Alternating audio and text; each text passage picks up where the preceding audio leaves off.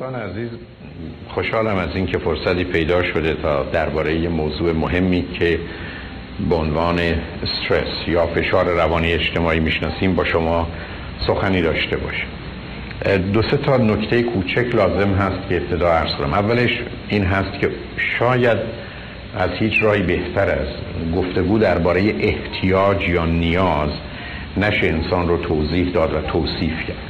و یا انسان رو شناخت. بنابراین اگر شما ظرف ده 15 دقیقه به یک کسی بگید چه احتیاجاتی دارید و بعدا مخصوصا به این نکته اشاره کنید که این احتیاجات یا نید رو چگونه می‌خواید برآورده کنید به مقدار زیادی میشه شما رو شناخت و شاید ما راه بهتری اینکه تو 15 20 دقیقه کسی رو بشناسیم بهتر از نگاه کردن به موضوع احتیاج نیست. می‌دانیم یکی از کسانی که در این باره گفتگوی فوق العاده جالب و جاذب ارائه داد و از نظر علمی هم حاوی خیلی مطالب مهمی هست. ابراهیم مزلو هست و اون از یه چیزی به اسم هایرارکی آف نیدز یا سلسله مراتب نیازها صحبت کرد که من به خودم اجازه دارم یه تغییراتی رو که فکر می‌کنم مناسب و مطلوبه درش بیارم. ولی در قسمتی که الان بحث می‌کنم کاملا نظر او هست که ما دو تا نیاز واقعی داریم یا real need. که این دو تا نیاز یا احتیاج واقعی اولش نیازهای فیزیکی و مادی ما هستند که ما اونها را اگر ارضا نکنیم ما را به درد و رنج و مرگ میکشونن. و دوم نیاز به امنیت و آرامش security and safety. و البته روشن هست که چون سیستم سلسله مراتب نیاز هست انسان وقتی که نیازهای فیزیکی و مادیش برآورده شد به فکر امنیت و آرامشش میفته ولی اگر امنیت آرامشی داشته باشه اما نتونه نیازهای شماره یکی خودش رو ارضا کنه امنیت آرامشش رو به خطر میاندازه که نیاز شماره یکی که پایه هست رو ارضا کنه. بنابراین من ممکنه وقت از دیوار خانه کسی برم بالا وقتی گرسنم برای دزدی. چرا؟ چون نیاز شماره یک مقدم است بر نیاز شماره دو و به همجاست که این سلسله مراتب به طور کلی در خصوص انسان درسته. این دوتا نیاز رو که او به عنوان نیازهای واقعی می‌دونه ما به عنوان یا او به عنوان deficiency need یا نیازهای مبتنی بر کمبود می‌شناسه. یعنی اینا معمولا یه تعادلی بر هم می‌خوره و ما برای برقرار کردن اون تعادل به دنبال رفع اون نیاز میریم. ما گرسنه و تشنه هستیم به دنبال آب و غذا میریم. ولی این ناشی از کمبوده نه اینکه خودش به خودی خودش اهمیتی داره و ما صد پرس چلو کباب میخوردیم. 20 گالون آب میخوردیم یه همچی کاری نمی‌کنیم چون اگر قرار بود خود اینا به خودی خودش لذت بخش باشه ما می‌تونستیم فقط اونا رو تکرار کنیم. در حالی که اینا نیازهایی است که به کمبود دفیشنسی مرتبطن. در حالی که نیاز شماره سه به بعد که من رو تا هشت میشناسمش اینا نیازهای حقیقی هن. اولا باید به وجودشون رو اگر انسان به وجودشون رفتن نیستند. و دوم اینکه به عنوان بین نید یا نیازهای مبتنی بر بودن و شدنه یعنی مبتنی بر کمبود نیست. شماره سهش عشق است و تعلق. به همجاست که شما در عشق نمی‌تونید به کسی بگید بیش از حد اگر منو دوست داشته باشی حالم به هم می‌خوره یا تحمل ندارم. یا نیاز شماره چهار دانایی و آگاهی است. شما هیچ وقت نمی‌تونید بگید اگر پنج تا مطلب دیگه که حالا شنیدن دیگه بخوای یه مطلب دیگه من بگی من احتمالا حالم بد میشه دیگه برای امروز بستقه این نیازها چون مبتنی بر کم بود نیستن می‌تونن تا ده و صد و هزار و ده هزار هم پیش برن و هرگز ما رو اذیت نکنن. نیاز شماره پنج نیاز به زیبایی و هنره. نیاز شماره شش آنچه که به عنوان حرمت نفس self-esteem و خود دوستیه self-love نیاز شماره هفت اون چیزی که آبراهام مزلو به عنوان نیاز آخر می‌شناسه self-actualization یا خود شدن یا تحقق خود. و به نظر من نیاز شماره هشتی است که برتر و بالاتر است و اون نیاز به اصول اخلاقی انسانی است. یعنی رسیدن به یه مرحله ای از اخلاق و انسانیتی که برای انسان جهان رو جهتدار و هدفدار و معنیدار می‌کنه. و در نتیجه ما نیازهای شماره سه تا هشتمون نیازهای مبتنی بر بودن و شدن هست. در حالی که نیاز یک تا دو نیازهای مبتنی بر کم بوده.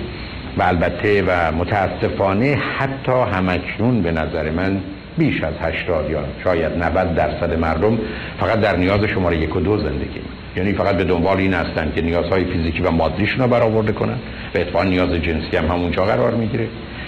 و دومی که از یه امنیت و آرامشی برخوردار. یعنی وقتی نگاه می‌کنید می‌بینید همه زندگیشون این است که من خاطرم آسوده باشه غذایی هست و سرپناهی هست و ضمن امنیت و آرامشی هست و مزاحمتی هم نیست و تا حدودی آزادی های فردی هم کنار آزادی های دیگه وجود داره. و از اون بیشتر و فراتر نمیرن و باز به همین جهت است که اگر فرض کنید عاشق میشن به این خاطر عاشق نمیشن که عاشقن. مثلا عشق در وجودشونه چون عشق هنره. بلکه عاشق میشن برای که کسی نیازهای فیزیکی اونها رو برآورده کنه. یا عاشق میشن به خاطر اینکه کسی نیاز امنیت و آرامش رو اونها بده و یا وقتی به دنبال علم و آگاهی میرن علم و آگاهی به خودی خودش ارزشی نداره. علم و آگاهی خاصیتش اینه که من رو می‌تونه با یه مهارتی همراه کنه درآمدی داشته باشم نیاز شماره یک هم برآورده کنم. یا به خاطر پولی که دارم امکانات دارم در یه محیط امن و امانی زندگی. خب در اینجا کسی به دنبال نیاز شماره دو و سه نرفته.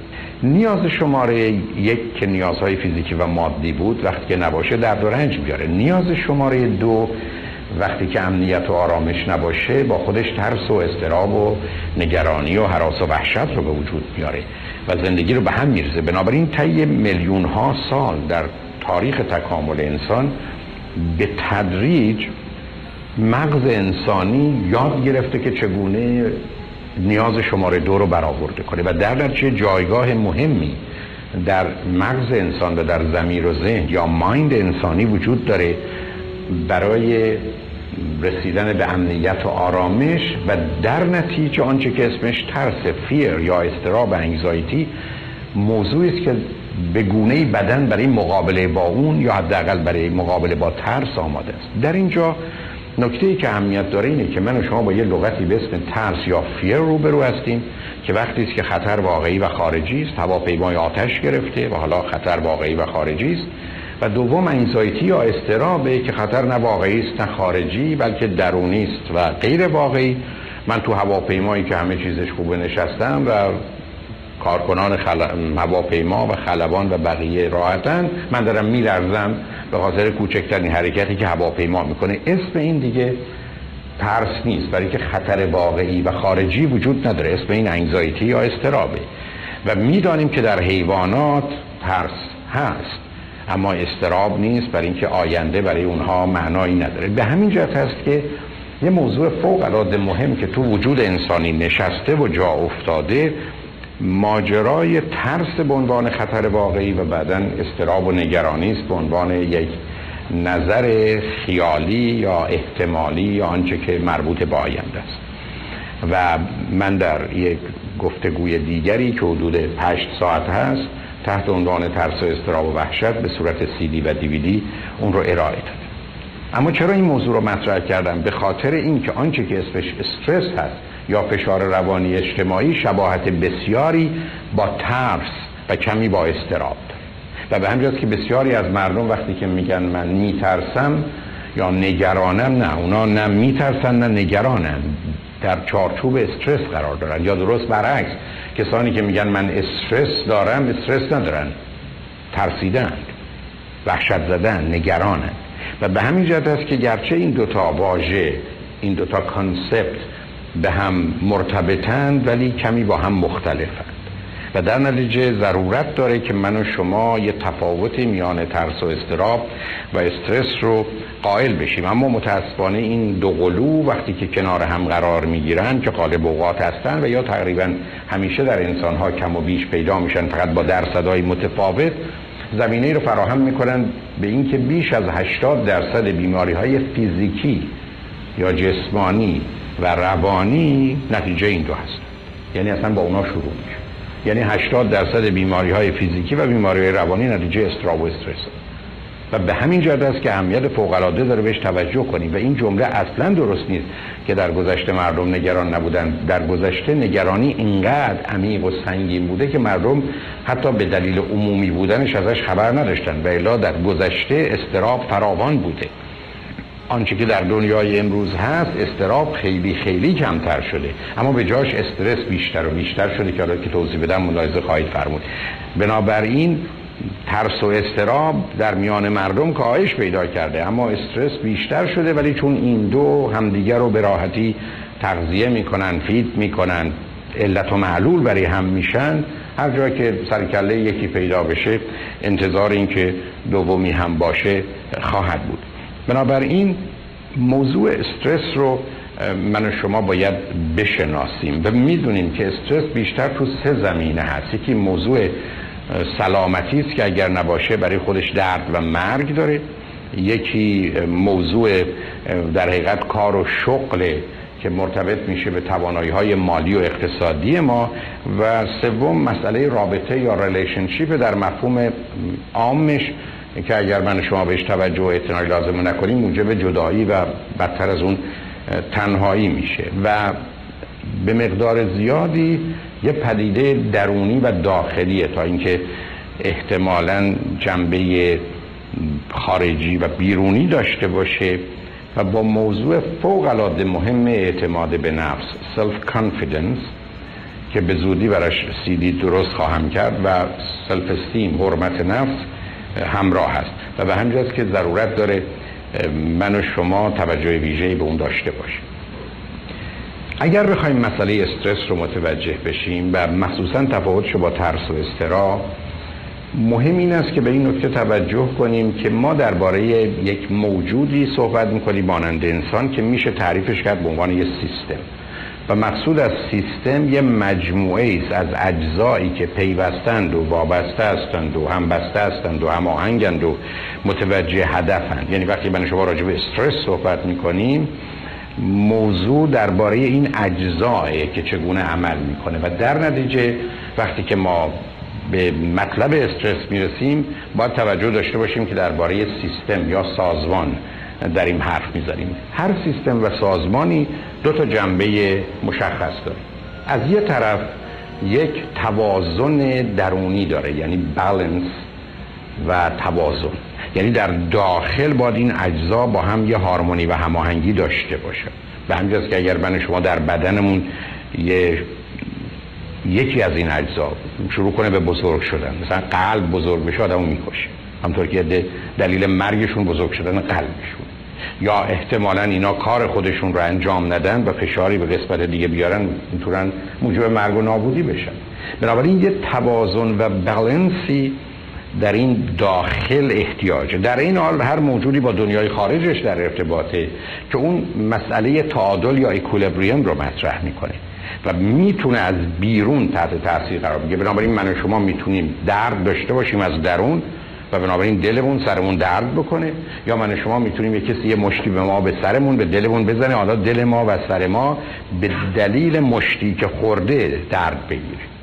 نتیجتا دو تا جنبه درونی و بیرونی هر دوتا می‌تونه زمینه رو فراهم کنه برای اینکه من و شما دچار درد بشیم و نگران بشیم و یا با خطر مرگ روبرو بشیم. حالا روزی که چه از درون و چه از بیرون برایند نیروها جمع این نیروها مسیر و جهت و هدف این نیروها به گونه است که سیستم رو در داخل به هم می‌زنه.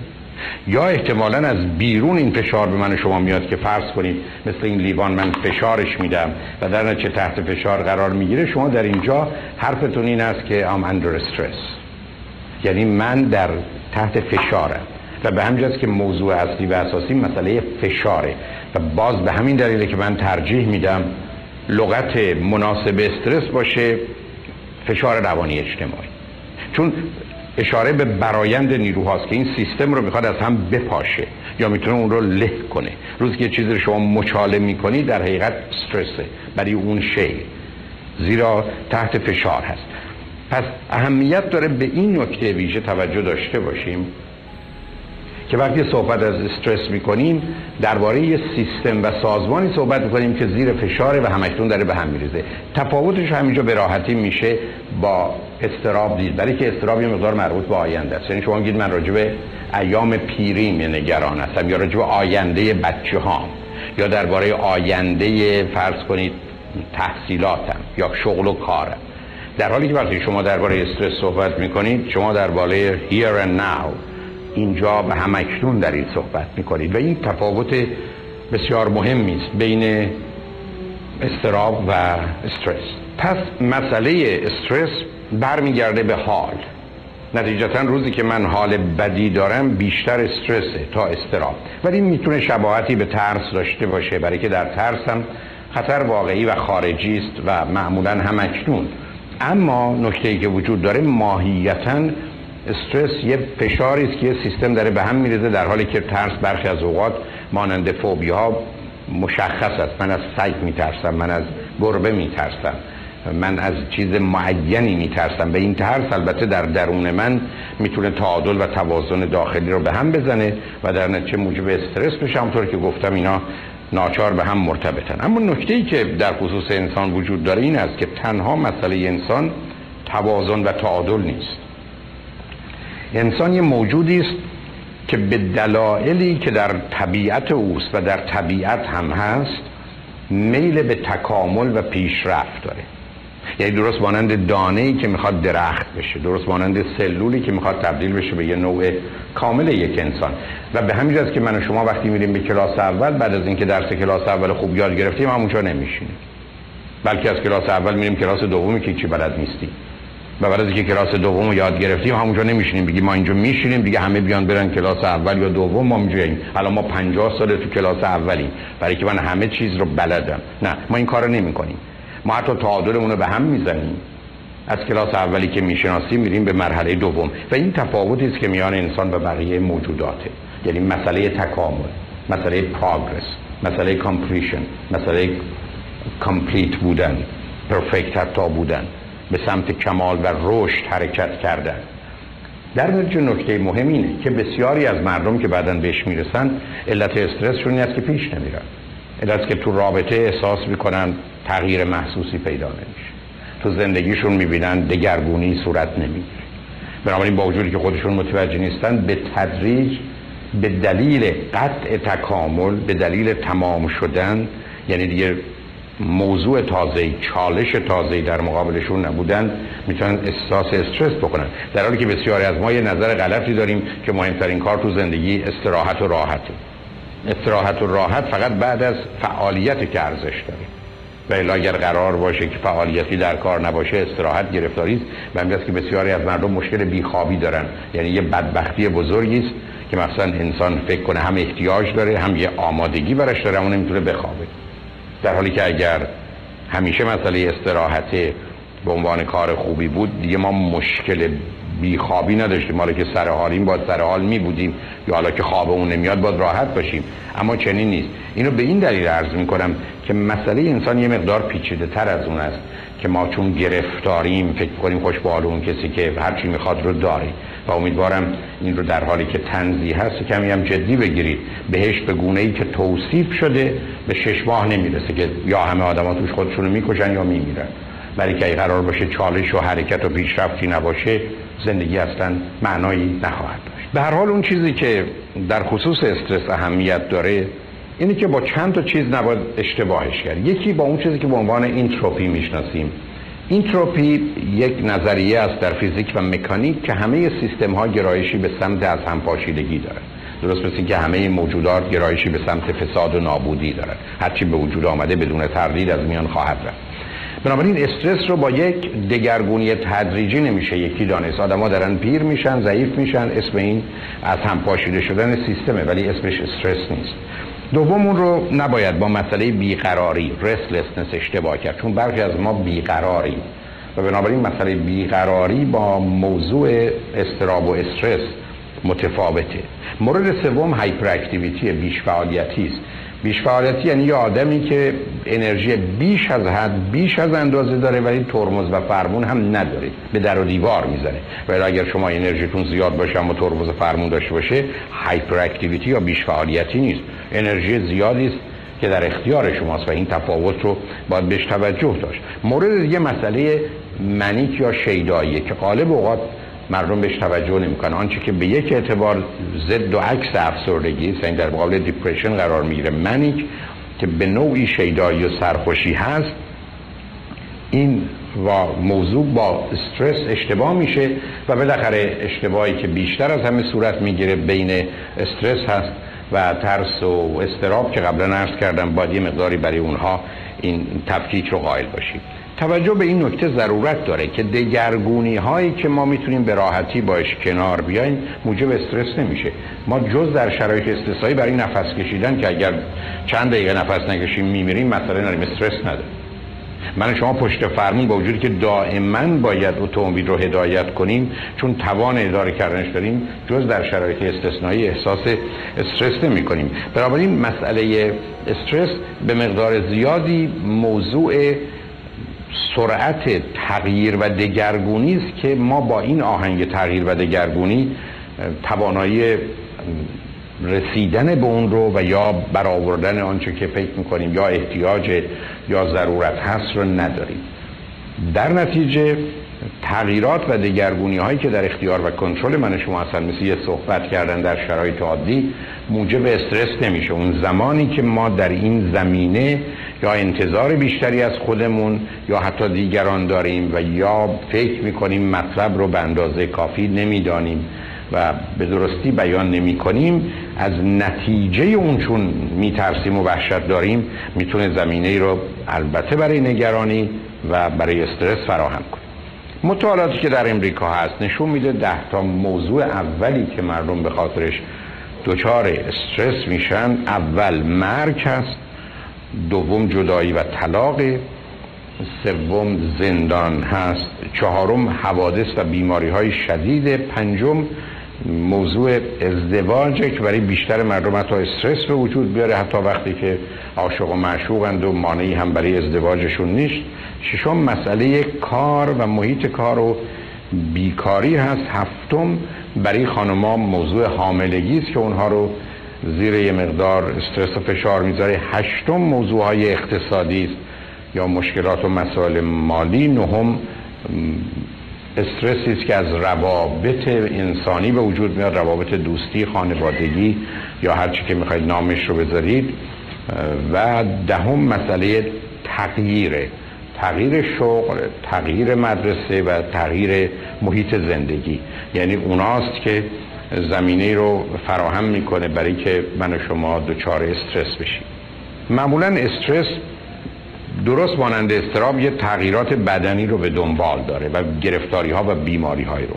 مثل بیماری های قلبی یا بیماری های تنفسی احساس گیجی عرق کردن انقباز عضلات لرزش و لرزیدن سردرد و میگرن زخم معده و تهوع تکرر ادرار و یا اسهال انواع مختلف سرطان ها که بیش از هر عامل دیگری تحت تاثیر استراب و استرس هست و مثلا سرطان های پوست.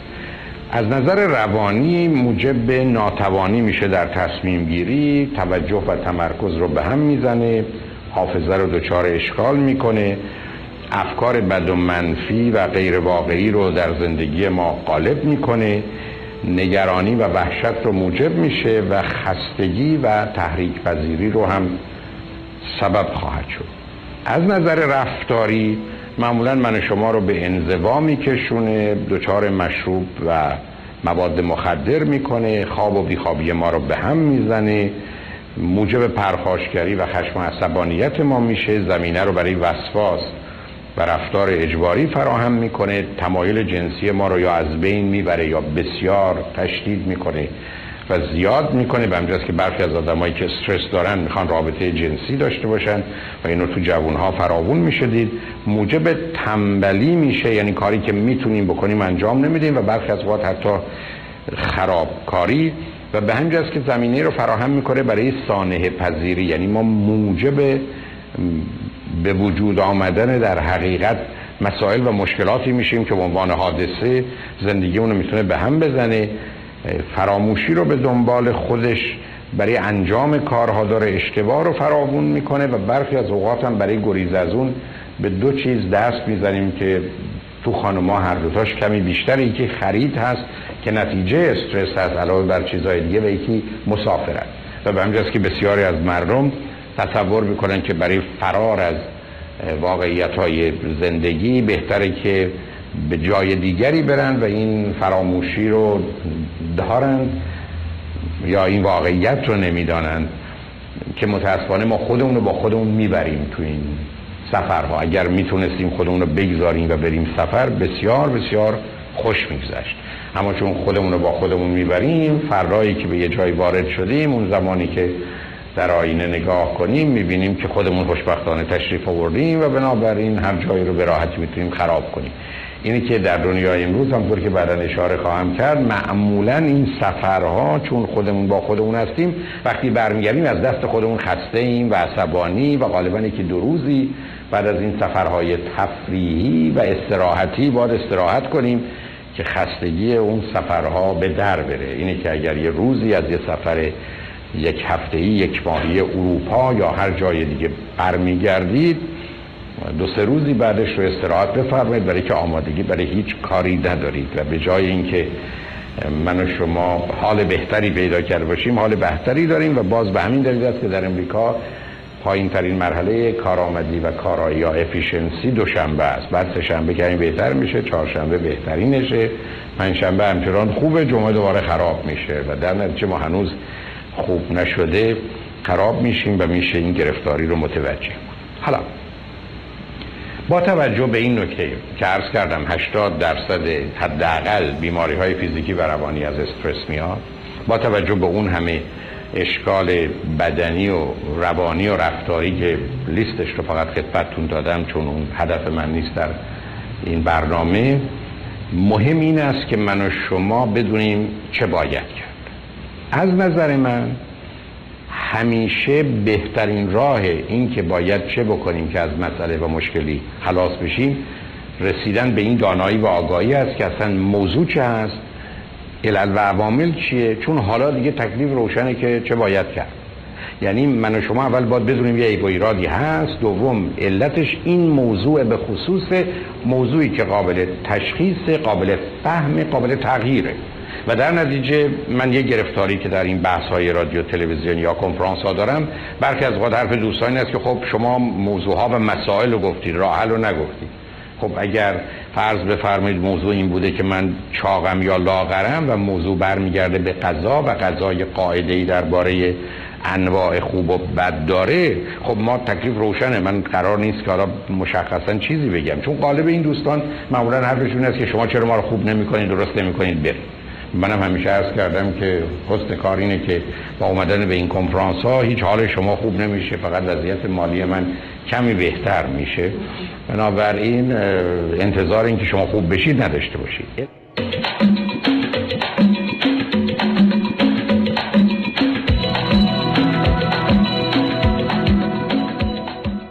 شنوندگان ارجمند آنچه که میشنوید کنفرانس دکتر فرهنگ هلاکویی در رابطه با استرس یا فشارهای روانی اجتماعی.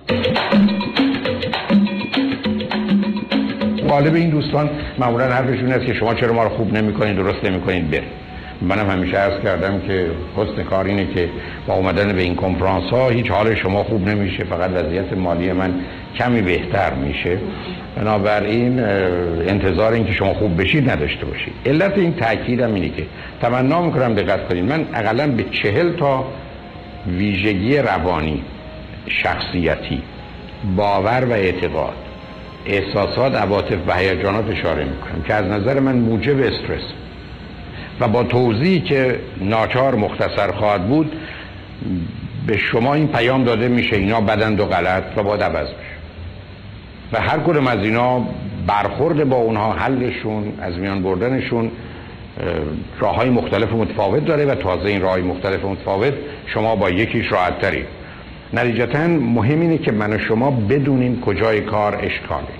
من و شما باید بدونیم که این اشکال رو که خیلی هم ساده هست چگونه میشه حلش کرد یا از میان برد. وقتی من پام خوابیده من گن آهسته بلندش رو حرکت شما نمی‌تونید بگید به من راه حل نشون نده. خب تکلیف مسئله به همین سادگی روشنه.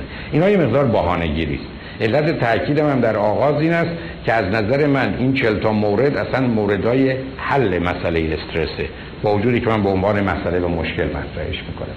و این تفاوت و تفکیک رو باید شناخت و اعلام همیشه مخصوصا آدمای خشمگین طلبکار ناراضی احتمالا سخن دیگری داره مشخصه شماره یک که فرد استرسدار اینه که حادثه رو به فاجعه تبدیل یعنی یه توانایی داره که ایونت رو به عنوان دیزاستر ترمویل مشخص من دوستی رو داشتم که اگر تو خیابون می آمده می‌خواستیم بریم مهمونی خیابون شلوغ بود یا به اصطلاح ترافیک بود و راهبندان بود می‌گفت بدبخ شد.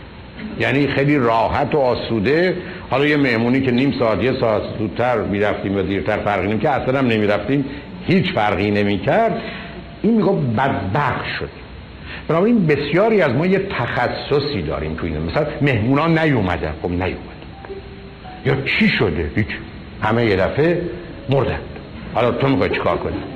ولی اون اصلا به موضوع اینجوری نگاه نمی‌کنه. یعنی اصلا بعضی اون متخصص این کاریم. یا در خصوص بچه هم می‌خوام ببینیم کجان. خب. کجان؟ حالا خونه جواد نیست خونه حسنه. می‌خوای چیکار کنی؟ خب آخه آدم باید بدونه. نه. دونستن خوبه اما بایدش از کجاست؟ یعنی من و شما برای خودمون یه دنیایی درست می‌کنیم و آماده ایم که از هر حادثه ای فاجعه ای بسازیم. درست مثل بسیاری از پدر و مادرها که فکر کنن از این طریق میگن وای ما دیگه چه پدر و مادر نمونه ای هستیم. هر وقت بچه هاشون نمیان فکر کنن بچه ها مردن زیر ماشین رفتن تصادف کردن کشتنشون. و فکر کنن وقتی این بازی رو در میارن به نظر میان چقدر اینا پدر و مادرای خوبی هستن. و البته وقتی همسرشون دیر میاد فکر می‌کنن که این آقا احتمالا با خانمی رفته و در نتیجه باز هم همون حال بد رو پیدا می‌کنن یا آرزوی همون مرگ رو براش می‌کنن. به همین جد است که آقایی می‌گفت من به خانمم میگم تو هر وقت پسرمون دیر میاد فکر می‌کنی کشته شده. هر وقت من دیر میام فکر می‌کنی بالاخره یه کسی رو کشتم یا اون منو کشته و بنابراین با هم هستی. خب بیا جای ما رو عوض کن. هر وقت من دیر بیام فکر کن تو تصادف کشته شدم و بردم و بنابراین خوشحال باش. هر وقت پسرمون هست فکر کن که دوستی پیدا کرده. با اون اون هر ستایی راحتیم. تو راحتی من راحتم پسرمونم راحته. و خیلی ساده میشه دید. موضوع عادیه ولی برخی از اوقات اصلا باور نکه. من چیکار کنم؟ اولا این آدم مثلا چه نقشی تو زندگی تو داشته؟ برخی از اوقات اصلا مخرب و بازدارنده. دوم تو رو اگر بره وادار می‌کنه که بتونی کارهای بهتر و درستی بکنی. بلکه اینجایی که تو گیر افتادی مسئله است. و سوم تازه اصلا برفرضی که بد باشه بسیاری از مردم با همون بدا می‌تونن زندگی کنن یا تو بدون اون موضوع می‌تونی زندگی کنی. می‌خوری برای چی داستان درست؟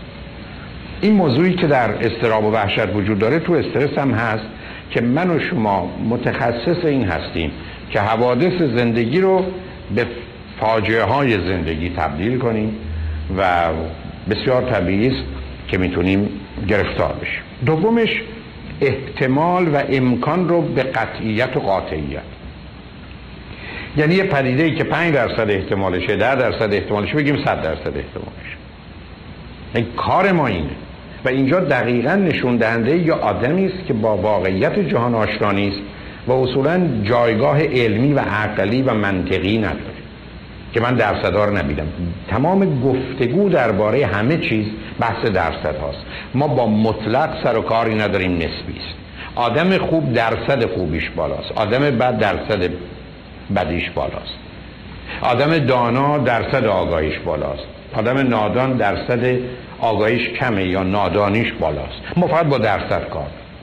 تفاوت ها فقط اونجاست. یکی دو روز قبل در تلویزیون برنامه رو میشنیدم که بانوی ارجمندی درباره وضعیت بد زنان در ایران صحبت می‌کرد و بعد یک مرتبه اومد به امریکا که در امریکا هم اوضاع بده است در مقابل کار مساوی حقوق مساوی نمیدن. جایگاه زنان کمتره جایگاه مردان. خب اونجا هست اینجا هم هست. و خیلی راحت برای آدمی که کم بدانه یا ندونه با موضوع چگونه برخورد کنه به این نتیجه خب در ایران زنان حقوقی ندارن در امریکا هم ندارن. پس ایران و امریکا مساوی است. ولی اگر از این بانوی ارجمند شما میپرسیدید که اگر زنان ایران حتی ظرف ده سال یا 20 سال آینده به جایی برسن که امروز زنان امریکا هستن آیا یه پیشرفت چشمگیری در خصوص آزادی و برابری زنان نیست؟ اون وقت بود که متوجه می‌شد این حرف چند اندازه غلطه و بده و خطرناکه.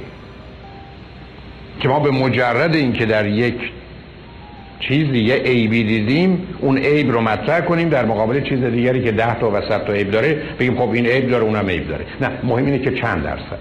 مهمه که اندازه چه است. اصلا گفتگوی علم گفتگوی اندازه است. من دیگه نمی‌تونم برگردم بگم اصلا شما چرا نگران وضعیت اقتصادی مردم دنیایی؟ همه بالاخره پول داره. همه بالاخره یه دلار داره. ولی با یه دلار میشه زندگی کرد توی ما؟ مهم این است که یه حداقلی احتیاجه. این بازی های متاسفانه کمدانی که قالب اوقات ناشی از کسانی است که دیدگاه علمی و یا عقلی و منطقی ندارند بسیار بسیار خطرناک. برای که اصلا همه چیز رو تبدیل به یه چیز دیگری یه تفاوتی وجود داره بین امریکا و انگلستان. در امریکا دیویس برابر انگلستان آدما به دست همدیگه کشته میشن ولی همچنان تو انگلستان یه کشته میشن. دویست برابر. اگر اینجا فرض کنین چل هزار نفر کشته میشن اونجا دو هزار نفر هم کشته میشن دویست نفر هم کشته نمیشن. چون بعد برگی خب در انگلستان هم آدم رو می‌کشن. خب بله در انگلستان هم آدم رو می‌کشن. ولی مسئله مسئله درصده مسئله اندازه است. تفاوت یه بچه یک ساله با یه آدم صد ساله در چیه؟ بگی اونم یک سالی داره یا اونم سنی داره بالاخره. آخه به همین جهته که متاسفانه آدمایی که متوجه نیستند درصدا رو درست نمی‌بینن و تمام هنر زندگی در دیدن اندازه و درصده. تمام علم و عقل و واقعیت اندازه و درصده. آدمی که استرس داره خیلی راحت با احتمالات بازی می‌کنه. سوم افزایش و کاهشی است که در این درصدها میده. هر جور دلش خواست. یعنی یه حادثه که برخی از یک میلیونیوم هم امکان احتمالش نیست رو فرض می‌کنه 50 درصده یا 20 درصده. این تغییر درصدها در حقیقت تغییر همه واقعیت هاست. یعنی یک رو با گذاشتن دو تا صفر صد کردن و گفتن این دوتا عین هم هستن یا صد رو ازش یه صفر یا دو صفر رو برداشتن و ده و یک کردنش هست. مورد چهارم اندازه و میزان و شدت درد و رنج و یا حتی شادی و لذت رو متفاوت کرده. یعنی اصلا یه جوری بیان کردن که مثلا اگر پسر من بره یه شهر دیگه من میمیرم. یا من چی کار کنم؟ یعنی من یه دردی درست می‌کنم که اصلا نیست. یا اگر من از این زندگی زناشویی بیرون بیام چه خواهد شد؟ برخی از اوقات من فقط یه درد خیالی رو در برابر صد برابر می‌کنم. یعنی نوع درد و درد وجود داره.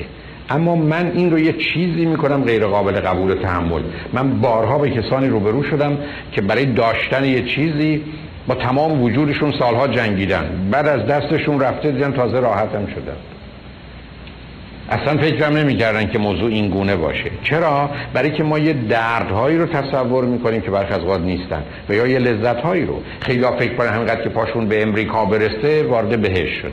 خیلی فکر کنن همینقدر که ازدواج کردن دیگه همه چیز خوبه. به همین که در همه داستان ها این بوده که بعد از اینکه این دو نفر با هم ازدواج کردن لیو هپیلی اور رفته. یعنی تو فقط کافی شوهر بکنی زن بگیری دیگه بعدش کار درسته. در حالی که معمولا مسائل و مشکلات از فردا وجود داره. حالا اینکه ما به رو خودمون نمیاریم پنهان می‌کنیم برای یه مدتی کوشش می‌کنیم یه جور دیگه باش برخورد بکنیم و می‌تونم بفهمم. ولی این گونه نیست که زندگی من بعد از ازدواج تبدیل بشه به چیز دیگری. و به همین دلیل است که مردمان واقع بین از قبل می‌دونن این تغییرات یه تغییراتی است که اونقدرها خبری نیست. و یا اگر احتمالا با این واقعیت روبرو شدن که خبری نیست جا نمی‌خورن که چرا احتمالا چنین یا چنان نشد. مورد بعد مسئله تعمیم یا اوور ما از یه قاعده قانون کلی می‌سازیم. من یک دفعه با یه دوستی قراری گذاشتم نیومده میگم این هیچ وقت نمیاد من یک دفعه در یه خیابانی تصادف کردم میگم نرو از اون خیابان اونجا آدم تصادف می‌کنه. یعنی من یه زمینه بیمارگونه درست کردن قانون و قاعده از یه خبر دارم. این همون مسئله است که نوع دیگرش تجربه است. تجربه که از بدترین واقعیات زندگی انسان. انسان به میزانی که تجربه بیشتری داره معمولا آسیب بیشتری می‌بینه. اینکه تمرین داره اکسرسایز داره یه مسئله دیگری است. دکتری که ده سال یه کاری رو کرده به معنی تجربه نیست بلکه برای تمرینشه که بهتر شده. و الا تجربه قالب اوقات یه حادثه است در یه چارچوبی که به حادثه دیگه مرتبط نیست. در حالی که بسیاری از ما فکر می‌کنیم که به دلیل تجربه امتیازاتی پیدا می‌کنیم که در هیچ زمینه به نظر من درست نیست مگر موضوع موضوع تمرین باشه موضوع یه مقدار به آگاهی و دانایی ما در حدی که از طریق علمی به دست نمیاد مرتبط بشه. ما در دنیای علمیم و به همین که امروز یه پسر و دختر سی ساله می‌تونن هزار برابر من در صدها زمینه بیشتر بدونن فقط به صرف این که اون دانش آگاهی رو دارن و من با تجربم احتمالا به گرد اونها هم نمی‌رسم.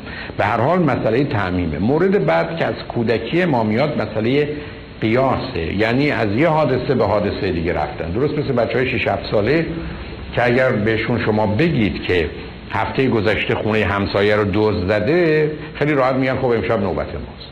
اگه بگید که پدر فلانی مرد فکر خب بابای منم می‌گیره. این نظام قیاسی یه پدیده فوق العاده وحشتناکی است و انسان جز در مواردی که بشه از یه موضوع نتیجه دیگری گرفت نمی‌تونیم دو تا حادثه رو اینگونه و به راحتی به هم مرتبط کنیم. آدمی که استرس داره مثلا شما دارید نشستید و میگید مثلا پسر فلانی معتاد شد دفعه می‌زنید تو سرش بچه من معتاد نشد. یعنی بلافاصله از اون نتیجه می‌گیره بچه خودش.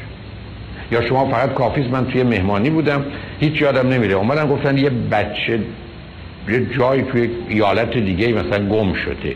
یه دفعه یه مادر برگشت خب بچه ها رسی کجا هستن؟ کجا هستن؟ یعنی فکر میگرد که چون اونا اونجا گم شده اونا بچه اینا گم شد یعنی بلا فاصله مثل یه پدیده حسی که اونو تحریک می‌کرد ماجرای اونجا رو قیاس کرد به مورد خودش و در نتیجه فکر کرد که بچه او هم ممکنه گم شده باشه. شماره هفت من فقط به جنبه بد و منفی موضوع نگاه می‌کنم. یعنی من وقتی دیدم یه کسی گفت که کسی فرزندی ازش متولد شد میگم خب فایدهش چیه؟ بالاخره این بچه هم یه روز بزرگ میشه میمیره. این میشه نگاه بد. یا اگر شما برگشتید گفتید فلانی یه خونه خریده و خیلی حیات خوبی داره. باغبونیش انقدر گرفتاری داره و هزینه گرم کردنش تو زمستون پدرش رو در میاره. و بنابراین من با این نگاه بد و منفی زمینه رو فراهم می‌کنم که حالا وقتی هم که موفقیت پیدا می‌کنم باش بتونم خودم رو گرفتارتر ببینم. شماره هشت مسئله همیشگی بودن ابدی بودنه. یعنی این اتفاقی که همکتون داره میفته این دیگه برای ابد خواهد افتاد. این دیگه تکرار میشه. یعنی من یه زمینه ای دارم برای اینکه فکر بکنم هر حادثه ای دیگه ابدی است. در نتیجه فرض کنید بچه شما برمیگردیم میگه نمی‌خوام برم مدرسه. خب اینم بدبخش اینم دیگه مثل باباش یا مثل داییش یا مثل عموش دیگه درس نخواهد یا برمیگرده به شما میگه به تو چه؟ خب هیچی دیگه. مثلا این بعد ما هیچیم تو این خونه. یا من برخی از اوقات به دوستان برمیگردم میگم خب این کارو نکنید یعنی ما هیچ کاری نکنیم. من خانم میگم یا آقا این کارو نکنید هزار تا کار دیگه می‌تونید بکنید من چرا یک مرتبه موضوع رو تبدیل می‌کنم به این که یه موضوع امروزه همیشگی است دائمی است ابدی است. آدمی که استرس داره مسئلهش همینه. فرض بفرمایید که شما با کسی میرید بیرون و او دیر میاد. خب این فکر می‌کنم این وقت عروسی شب عروسیش هم نمیاد این همیشه است. این دیگه من باید بدونم که باید همیشه منتظر این باید بمونم. و در نتیجه برای خودتون یه چیزی درست می‌کنید و فکرم می‌کنید خیلی باهوش شدید. شماره نه وقتی است که من و شما فکر می‌کنیم یک حادثه یک اتفاق هست که به من و شما می‌تونه کمک کنه یا اگر احتمالاً این حادثه و اتفاق باشه یا نباشه زندگی ما عوض میشه. من فقط اگر اومده بودم امریکا. من اگر فقط تو رو دیده بود حتی بسیاری از اوقات دوستان به من میگن که مثلا ای کاش ما تو رو مثلا 20 سال قبل میشناختیم. اولا معلوم میشه 20 سال قبل که سال 30 سال قبل میشناختن. دومی که حالا که می‌شناسن فرقی نمی‌کنه. ولی ما برخی از یه تصوری داریم که فقط یک حادثه فقط یک موضوع اگر اتفاق بیفته یا نیفته. اگر این سر راه من پیدا نشد. البته این برخی از اوقات درسته. ولی ما که زمینه و مایش رو داریم همیشه می‌تونیم خودمون رو گیر و گرفتار یه ماجرای مانند اون بکنیم. به که شما برخی از اوقات اگر به هر دلیلی با یه آدمی شریک نمیشید یا ازدواج نمی کنید چون زمینه روانی رو دارید مطمئن باشید غالبا با یه آدمی بدتر از اون به زودی شریک میشید و ازدواج می‌کنید. اون وقت است که حسرت حتی قبلی رو می‌خورید. شماره ده. برخی از اوقات من یه نظری دارم که یه چیزی اگر اتفاق افتاد دیگه غیر قابل جبرانه غیر قابل تصحیحه غیر قابل تغییره. در حالی که بسیاری از موضوعات چنین نیست و خیلی از اوقات ممکنه اون رو نشه درست کرد ولی میشه چیز بهتر از اون رو داشت یا میشه اصلا ازش گذشت. ذهنیتی وجود داره که من فکر می‌کنم دیگه هرگز اون نخواهد شد. البته این درسته ولی اینکه اون نخواهد شد معناش این نیست که هیچ چیزی شبیه او یا مانند او نخواهد بود. این همون گرفتاری است که آدمای معتاد دارن. یعنی یه ماده مخدره یا آدمایی که فقط به یه آدم علاقه دارن. و حرفشون که اگر این نباشه احتمالا هیچ کس نیست. و این نگاه که به یک باره چیزی رو به عنوان تنها می‌دونیم. و یا در اینجا غیر قابل جبران و برگشت و بازگشت می‌دونیم. یعنی همیشه فکر کنیم هر راهی رو رفتیم پلها پشت سر ما خراب شده. حتی وقتی واقعیت داره معنایی نداره. من فراوون شایدم مثلا ما جوونیمون رفت. خب حالا اینگار مثلا به ما جوونی داده بودن. بعد مثلا این رفت. حالا افسوس می‌خوریم. علاوه خیلی از اوقات دلایلی که شما از جوونیتون به گونه ای که همکنون فکر می‌کنید استفاده نکردید خیلی از اوقات دلایل عجیب و غریبیه و چه بهتر که استفاده نکردید. برای که اگر جوانی میفرمودید خب وقت باعث خیلی گرفتاری ها و بدبختی ها می‌تونست باشه. و در نتیجه اصلا ماجرایی نیست. از اون گذشته. حالا چیزی که گذشته رو که هیچ کس هیچ کارش نمی‌تونه بکنه می‌خواید شما چه کارش بکنید؟ یعنی من یه نگاهی دارم که مثل یه چیزی از بین رفته و از دست رفته و نگاه من در حقیقت نگاه کودکانه است که مثل غذایی است که خوردم و چون خوردم دیگه تموم شد و یا چون خوردم دیگه وجود نداره. شماره 11 اون چیزی است که بسیاری از ما بهش افتخار می‌کنیم. من خیلی حساسم. و خیلی زود بهم بر می‌خوره. اگر از برگ گل به من لطیفتر بگن من حالم بد میشه. خب این بیچارگی و بدبختی است. این یه گرفتاری بزرگه که آدم آدم حساسی باشه. من و شما قرار با احساس باشیم. یعنی چیز کوچک خوب رو بزرگ کنیم. نه حساس که چیز کوچک بد رو بزرگ می‌کنه. و بعدم این حساس بودن و فرجایل بودن و شکننده بودن و آسیب پذیر بودن خب گرفتاری به وجود میاره. من شما فرض کنید دوتا چشممون اگر با یه انگشتی محکم بهش بخوره می‌تونیم کور بشیم. ولی این رو اگر به دست و پای ما بزنن چیزی نیست. حالا شما بدنی رو تصور کنید که 5 درصد 10 درصد 20 درصد چشمه و در نتیجه هر موضوعی مانند اینکه شما انگشت به چشم او کردید براش هست. افرادی هستن که به مجردی که کوچکترین جوابی رو آنگونه که انتظار دارن که معلومم نیست اصلا درست باشه و اصلا طرف مقابل ازش خبر داشته باشه نگیرن به هم میریزن. علتش این است که یه حساسیت و یه شکنندگی دارن. یه وجود یه مقدار کاغذی و یه زرورقی هستن که احتمالا با کمی فشار پاره میشن. و ما تو دنیای زندگی می‌کنیم که به دلیل حجم اتفاقات و حوادث دور برمون اگر واقعا پوست کلفتی نداشته باشیم و وجود محکمی نداشته باشیم خورد خواهیم شد. و حالا و جالبتر اینه که بسیار از ما خیلی کوشش می‌کنیم خودمون ظریفتر و لطیفتر از اون چیزی که هستیم نشون بدیم یا خودمون ظریفتر و لطیفتر حتی بدونه یعنی حتی وقتی هم چیزی خیلی اذیت اون نمی‌کنه شروع می‌کنیم به گفتنی که این خیلی منو اذیت کرد برای که غالبا می‌خوایم خشمگین و طلبکار و ناراضی باشیم.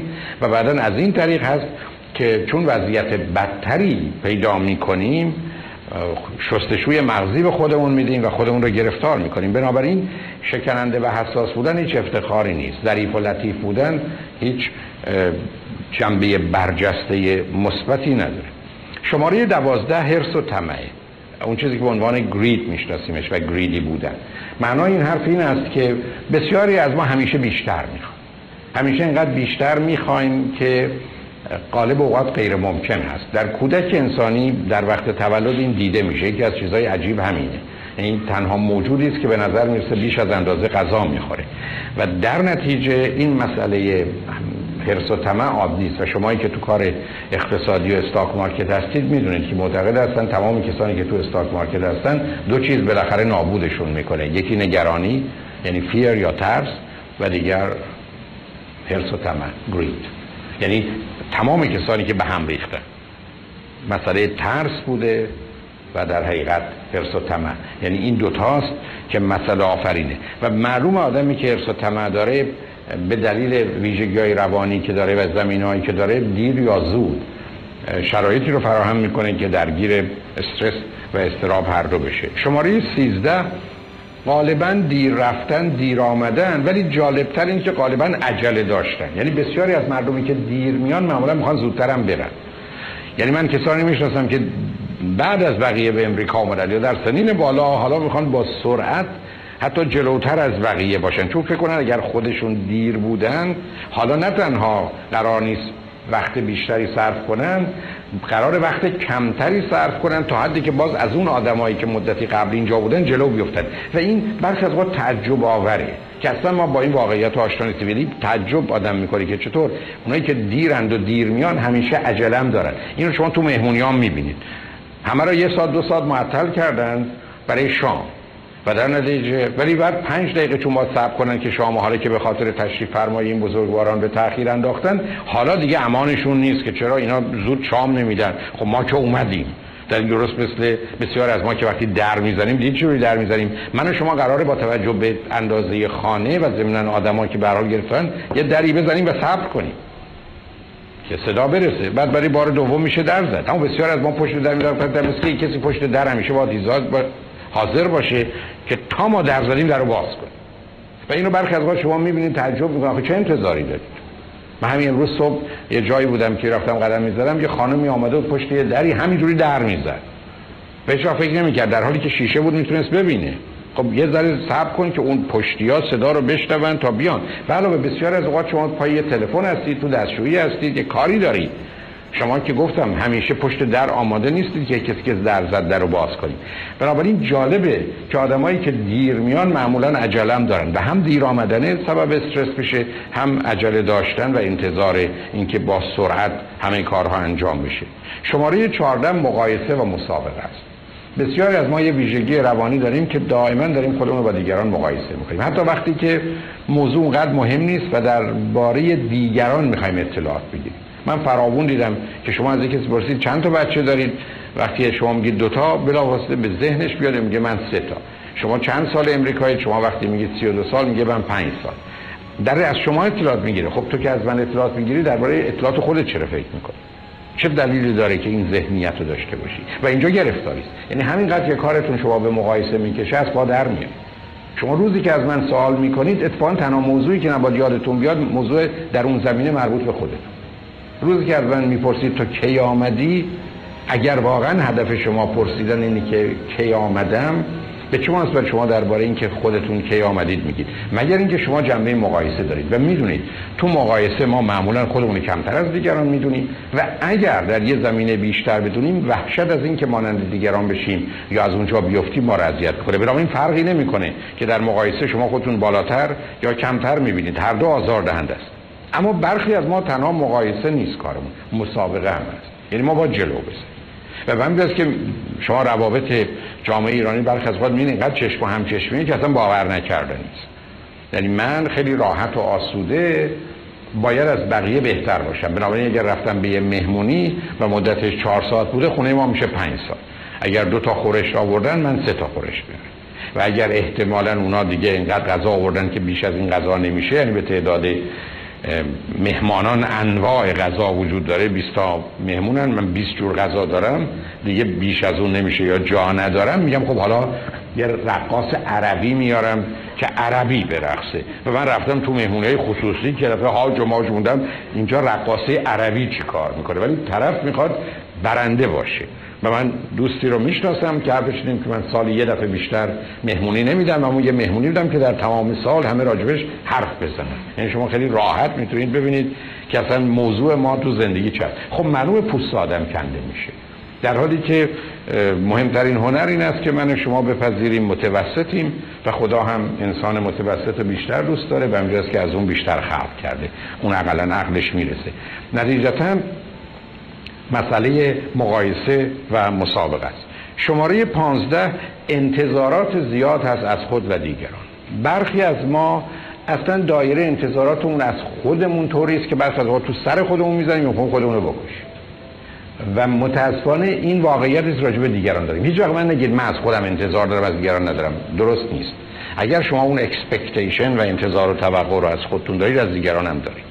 و به همین که با خودتون هم سر ناسازگاری دارید. و می‌دونید اصلا در تعریف دقیق anger یا خشم نتیجه یک چیزه expectation یعنی روزی که من انتظار دارم و من به آرزوم به هدفم به خواستم به نیازم به حقم نرسیدم دوچار اون احساس بدی میشم که اسمش anger یا خشم. حالا اون رو تبدیل به عصبانیت که رفتاری بکنم یا نکنم بحث دیگری است. و بنابراین موضوع انتظار مسئله فوق العاده مهم. شما اصلا به میزانی راحت و آسوده اید. به میزانی از اضطراب و استرس دورید که انتظار نداشته باشید. به همین که من سالها بارها عرض کردم. این دفعه که اتومبیلم عوض کردم نزدم چون اون چی که بود شکست. روی license plate اتومبیل من بود. Ever since I lost hope I feel much better. یعنی از اون روزی که در حقیقت امیدم رو که خواستم دیگران از دست دادم راحت تا به خودم.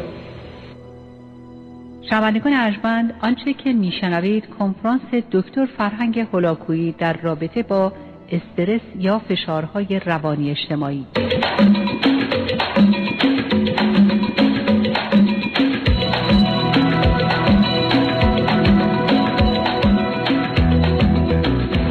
من کار و کوشش هم می‌کنم شد شد نشد نشد. در حالی که بسیار از ما تمام مدت انتظار داریم چرا تلفن نگردی چرا تلفن کوتاه بود؟ چرا الان که تلفن گردی می‌خوای تمومش کنی. چرا نمی‌خوای اون حرفو بزنی؟ چرا اونجا چرا نمیای اینجا؟ چرا صبح زنگ نزنی؟ چرا بعد از ظهر نه چرا شبا زنگ می‌زنی؟ چرا یعنی ما دائما از دیگران انتظار و توقع داریم. و معلوم از خودمون هم داریم. حتی از دست خودمون هم ناراحت و ناراضی هستیم. چقدر خوردی؟ برای چی می‌خوری؟ چقدر میخوابی؟ پاشو. و فکر می‌کنیم که از این طریق داریم اوضاع و کارا رو بهتر می‌کنیم. ابدا چنین نیست به همین جد است که انتظار و توقع از خود و دیگران وقتی از یه حد میگذره با خودش استراب و استرس بسیار جدی میاره شماره 16 مسئله واکنش و نه پاسخ یعنی reaction یعنی انسان به دلیل داشتن لایه های بالای مغز قرار به شرایط و موقعیت پاسخ بده. و اصلا لغت responsibility یعنی توانایی پاسخ. انسان قرار نیست واکنشی و reactionary باشه. انسان بر اساس قاعده طبیعت قرار نیست حرکت کنه که شما توپی رو که به زمین زدید این توپ باید بیاد بالا. به همین جد است که مشخصه واکنش اینه که فعلا جواب نمیدم. فعلا عکس العملی نشون نمیدم باشه بری بعد. یه دقیقه بعد یه ساعت بعد یه هفته بعد یه ماه بعد یه سال بعد. یا حتی به این نتیجه رسیدن که اصلا جوابی نه شماره 17 بدون هدف و استراتژی بودن. بسیاری از ما تو زندگی آرزو داریم امید داریم خواسته داریم نیاز داریم. اما هدف نداریم. هدف وقتی است که یک موضوعی یا یک کاری یا یک چیزی دقیقا تعریف میشه به طوری که همه میفهم یعنی روزی که شما فرمودید روز یک شنبه 13 جولای ساعت سه بعد از ظهر در المپیک کلکشن کنفرانس استرس هست. اسم این هدفه برای که هر کسی که بشنوه می‌دونه چه روزیه چه ساعتیه کجاست. حتی اگر مهم باشه موضوع چی. و به همجاست که شما اینجایید در حالی که بسیاری از دوستان هستن که بعدا به من میگن دوستان که اصلا توی این منطقه نیستن که ما چقدر دلمون می‌خواست میآمدیم. و راست هم میگن. حالا اونایی که تعارف می‌کنن که بیشترشون هست به کنار. ولی اونایی که واقعا راست میگن که دلمون می‌خواست میآمدیم. چرا نیومدن؟ برای که هدفشون نه. و به همین است که بسیار مهم من شما این واقعیت به انسان فقط به هدفش می‌رسه. انسان به آرزوش نمی‌رسه. این یکی از اون توهماته. آرزو تا تبدیل به هدف نشه و تمام کاری که باید برش کرد تحقق پیدا نکنه یا برش انجام نشه هرگز آرزوی تحقق پیدا نمی‌کنه. اون موقع دیگه اسمش آرزو نیست هدفه. بنابراین من فقط به هدف ها می‌تونم برسم نه به آرزوهام. هیچ کس به آرزوش نرسید. انسان به هدفهاش می‌رسه. اما برای هدف من و شما باید استراتژی داشته باشیم. یعنی تنها داشتن هدف کافی نیست. استراتژی یعنی چیز؟ یعنی سه تا چیز. یک نقشه مپ. همه راه های رسیدن به هدف. دو تر و یا پلان انتخاب یک یا دو راه از اون راه های ممکن. سه پروگرام. برنامه. دادن وقت و زمان به اون کاری که می‌خوایم بکنیم. و همینجاست که شما وقتی فرمودید دو و نیم از منزل را میافتم که سه به این کنفرانس بیام که تکلیف زمان و مکان همه چیز مشخصه شما به اینجا خواهید رسید. علتش این هست که هدف شما بوده براش استراتژی دارید. بنابراین من و شما بدون استراتژی به جایی نمی‌رسیم و بعد آغاز و پایان کار. حالا آدمایی که استرس دارن معمولا آرزو دارن. خواسته دارن امید دارن انتظار دارن خب معلومه گرفتارشون می‌کنه. حتی خودشون به تدریج متوجه میشن که شدنی نیست یا نخواهد شد. هر اندازم در دنیای هفل هیپویی باشن و یا فکر کنن انشالله یا آقای ماشالله میاد کمک می‌کنه دیر یا زود متوجه میشن که این کار اتفاق نمیافته. خشمش عصبانیتش و مشکلات دیگه ظاهر میشه. و بعد بسیاری هستن که هدف دارن ولی براش استراتژی ندارن. به همین است که وقتی پسری برمیگرده یا دختری به شما برمیگرده میگه من می‌خوام برم مثلا وکیل بشم تنها مسئله نیست که می‌خواد وکیل بشه. دقیقا باید بدونه که چگونه درس هایی بهتر تو دوره لیسانس بخونه چگونه امتحانی باید بده به دانشگاه حقوق چگونه باید بره بعد از اون بار رو باید چگونه بگذرونه تا همه اینا براش ممکن باشه. و اینا در حقیقت نه تنها مشخص کردن هدفه راهی است که معلوم می‌کنه و با خودش استراتژی داره که می‌خواد چه کار بکنه. که البته مسئله استراتژی با تاکتیک و یا برخلاف با تکنیک متفاوتی که بحث من ارتباط نداره.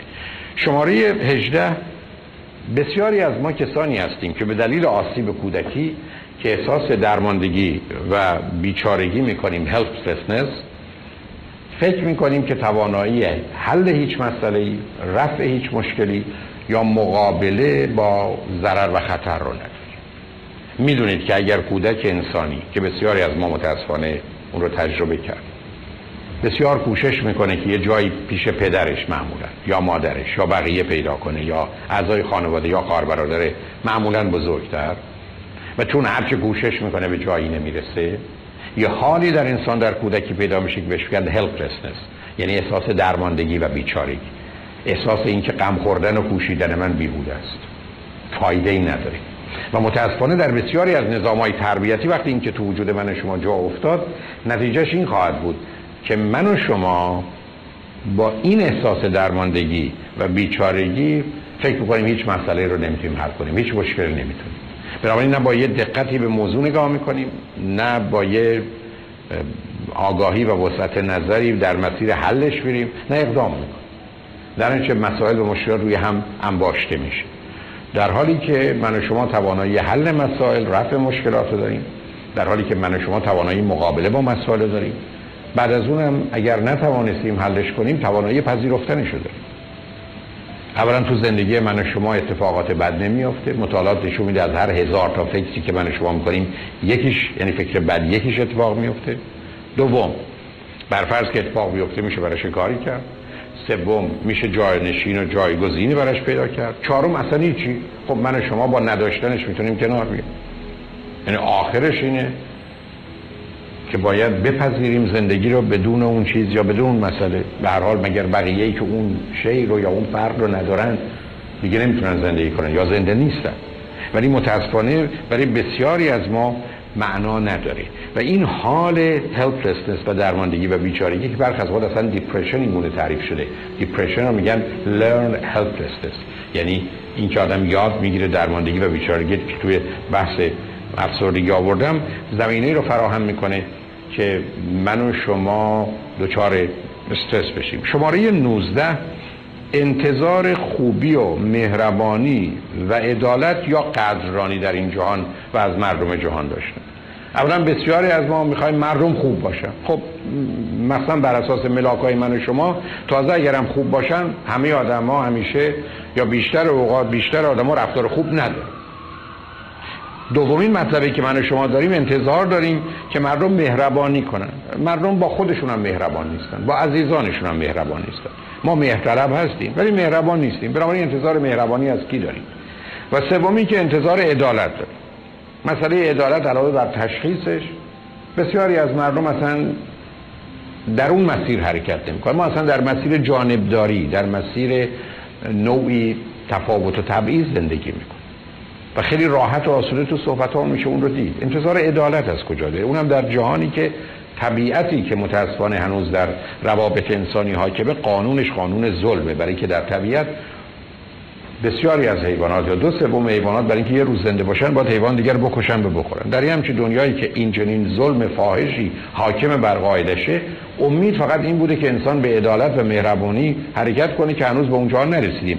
کشتارها و دردسرهایی که برای خودمون و دیگران درست می‌کنیم نشانه این مسئله است. اینکه حالا یک دفعه وسط یه همچین دنیایی من شما به دنبال خوبی و مهربانی عدالتیم باعث تعجبه. و آخر کار بسیاری از ما دنبال قدردانی و قدرشناسی است. یعنی فکر کنیم برای هر کار کوچکی کردیم بلا فاصله باید اعلام بشه بلا فاصله باید مطرح بشه. و فکر می‌کنیم که این گونه است که در حقیقت آدما به درستی برخورد می‌کنن. در حالی که ماجرای قدردانی و قدرشناسی یه چیزی است که بیشتر مردم دنیا حسرتش رو دارن و به این راحتی ها هم برای مردم متاسفانه تحقق پیدا نمی‌کنه. بنابراین آدمی که انتظار خوبی داره مهربانی داره عدالت داره قدردانی داره یا تا برخی از صداقت داره من بارها رو خط رادیو دیدم دوستی آمده و حرفش این است که مثلا چرا مردم دروغ میگن؟ چرا این باید به من دروغ بگه؟ من این بوده که حرفتون درست ولی بذارید حرف بزنم که اذیت نشه. شما دارید به خودتون بیش از همه دروغ میگید اصلا این انتظار از کجاست؟ این چه دروغه؟ برای شما اومدید این آدم رو برای من خراب کردید که هیچ چی نیست. حالا از آدمی که اینقدر بده شما انتظار خوبی دارید. از یه آدمی که اینقدر حق بازه شما انتظار صداقت دارید. مثلا این چی میگید شما به من میگید او نباید به شما دروغ بگه. شما من میگید شما چرا به خودتون دروغ من که مدعی هستم که چرا مردم دروغ میگن هیچ وقت پرسیدم من چرا در تخیلات و تصورات خودم یه دنیایی رو می‌سازم که نیست؟ چرا جهان رو به گونه تصویر و تصور می‌کنم که وجود نداره؟ خب دروغ از این بزرگتر چه؟ دروغ که بیان یه مطلب به صورت غیر واقع نیست. تصور و تخیل کردن و امید و انتظار داشتن برای چیزی که واقعیت نداره خودش دروغه. و وقت است من از دیگران گله می‌کنم که چرا حقیقت به من نمیگن بنابراین بسیار مهمه که دست از این بازی ها بردارید و اون چیزی که به ما میدن رو که بعدا بهش اشاره خواهم کرد باش راحت باشید. شماره 20 ذهن ما و زندگی ما در گذشته و آینده بودن. یعنی غمگین و خشمگین از گذشته و نگران آینده. و چه حال و امروز رو خراب کردن در حالی که من شما قرار در حال زندگی من شما قرار در حال زندگی کنیم. و در حال زندگی کردن یعنی جنبه مثبت و منفعت مسئله درد و لذت چیزها رو با هم مقایسه کنیم. نه اینکه در گذشته که هیچ کارش نمی‌تونیم بکنیم و آینده که نیومده و می‌تونیم خرابش بکنیم. البته قرار در حال زندگی کرد نه اینکه در حال لذت برد یکی از حرفای غلط اینه که باید دمی رو قنیمت دانست و از حال لذت برد. در حال لذت بردن نابود کردن آینده است. به همین که اگر من و شما در حال زندگی می‌کنیم یعنی میسنجیم لذت و درد موضوع رو در حال و آینده و بعد انتخاب می‌کنیم. ولی اگر در حال زندگی می‌کنیم پس برو به دنبال خوشی و آنچه که دوست داری وارد لذت بخشه بعد هزینه شو کی میده معلوم نیست. یه چیزی رو بخر چون الان قرار نیست پولش رو بدی. درگیر یه رابطه جنسی با یه کسی بشو خب حالا حامله شدی یا کسی رو حامله کردی؟ حالا اون مثلا خب این داستان بعدا 50 60 سال این بچه و شما و اینها چه خواهد شد؟ چون لذت می‌خوای ببری یا می‌خوای خشمت رو به نوعی فروکش کنی بزن تو گوش یه نفر. خب حالا دادگاه و بعد احتمالا زندان رو می‌خوای چکار به همجاست که یه سوء تفاهم بزرگی که تو این زمینه وجود داره این است ما قرار در حال زندگی کنیم. و روزی که خواستیم در حال زندگی کنیم here and now همکنون و اینجا معناش این است که جنبه های مثبت و منفی رو باید بهش توجه کنیم. بنابراین ذهنی که متوجه گذشته است و در قبرستان و گورستان گذشته زندگی می‌کنه و یا ذهنی که نگران زندان و بیمارستان و تیمارستان و قبرستان آینده است برای زندگی آمادگی نداره. معلومه که استرس دوستش رو می‌کنه. من حال رو دارم از گذشته آموختم متوجه آینده درست مانند کسی که پشت فرمان قرار فقط جلو چشمش رو و اونجایی که بهش مربوطه رو مواظب باشه. از کجا آمده؟ یه موضوع است که گذشته و به کجا میره هم یه مسئله است که تعیین کرده. آنچه که مهمه رانندگی درست است در حال. و اگر چنین کنیم معلومه که کار ما درسته و الا نه. شماره 21 ارزای احتیاج ها و نیاز هاست بدون توجه به دو موضوع مهم. یکی واقعیتی که اخلاق. من و شما بدون تردید احتیاجات فیزیکی روانی اجتماعی داریم و باید اونا ارضا بشن یا بهتر ارضا بشن. ولی روی واقعیت نمیشه پا گذاشت. یعنی ریالیتی ان فکت رو نمیشه نادیده گرفت. چون روزی که واقعیت رو انکار بکنیم بدون تردید نه تنها نیاز برآورده میشه می‌تونیم به زحمت و خطر بسیار جدی بیافتیم. من و شما همینقدر که نپذیریم که خیابان شلوغه و نمیشه از این بر به اون بر رفت که در امریکا معمول مرسوم نیست. دست به چنین کاری زدن برای که عجله داریم بریم اونور می‌تونه برای خودمون و دیگران درد سر درست و مورد دیگه پا گذاشتن روی اخلاقی که امروز از نظر علمی مشخص شده روزی که شما اصول اخلاقی رو زیر پا می‌گذارید نه ارزش ها ولی و سیستم بلکه مورالیتی رو. اون پنج اصلی که عدالت و انصاف رهایی و آزادی واقعیت و حقیقت محبت و عشق هست و بالاخره حرمت و حیثیت روزی که رو اونا پا می‌گذارید بدن آسیب می‌بینه. حداقل برای دروغ و بیان نکردن واقعیت و حقیقت اقلا سی جای بدن آسیب می‌بینه. و همین که ما دستگاهی داریم که حتی می‌تونه دروغ سنج باشه با وجود تمام کوشش شما و با وجود تمام توانایی هایی رو که در این زمینه به کار می‌برید بدن با کنش خودشو نشون میده که حرفی که این آدم داره می‌زنه دروغ. و این مهمه.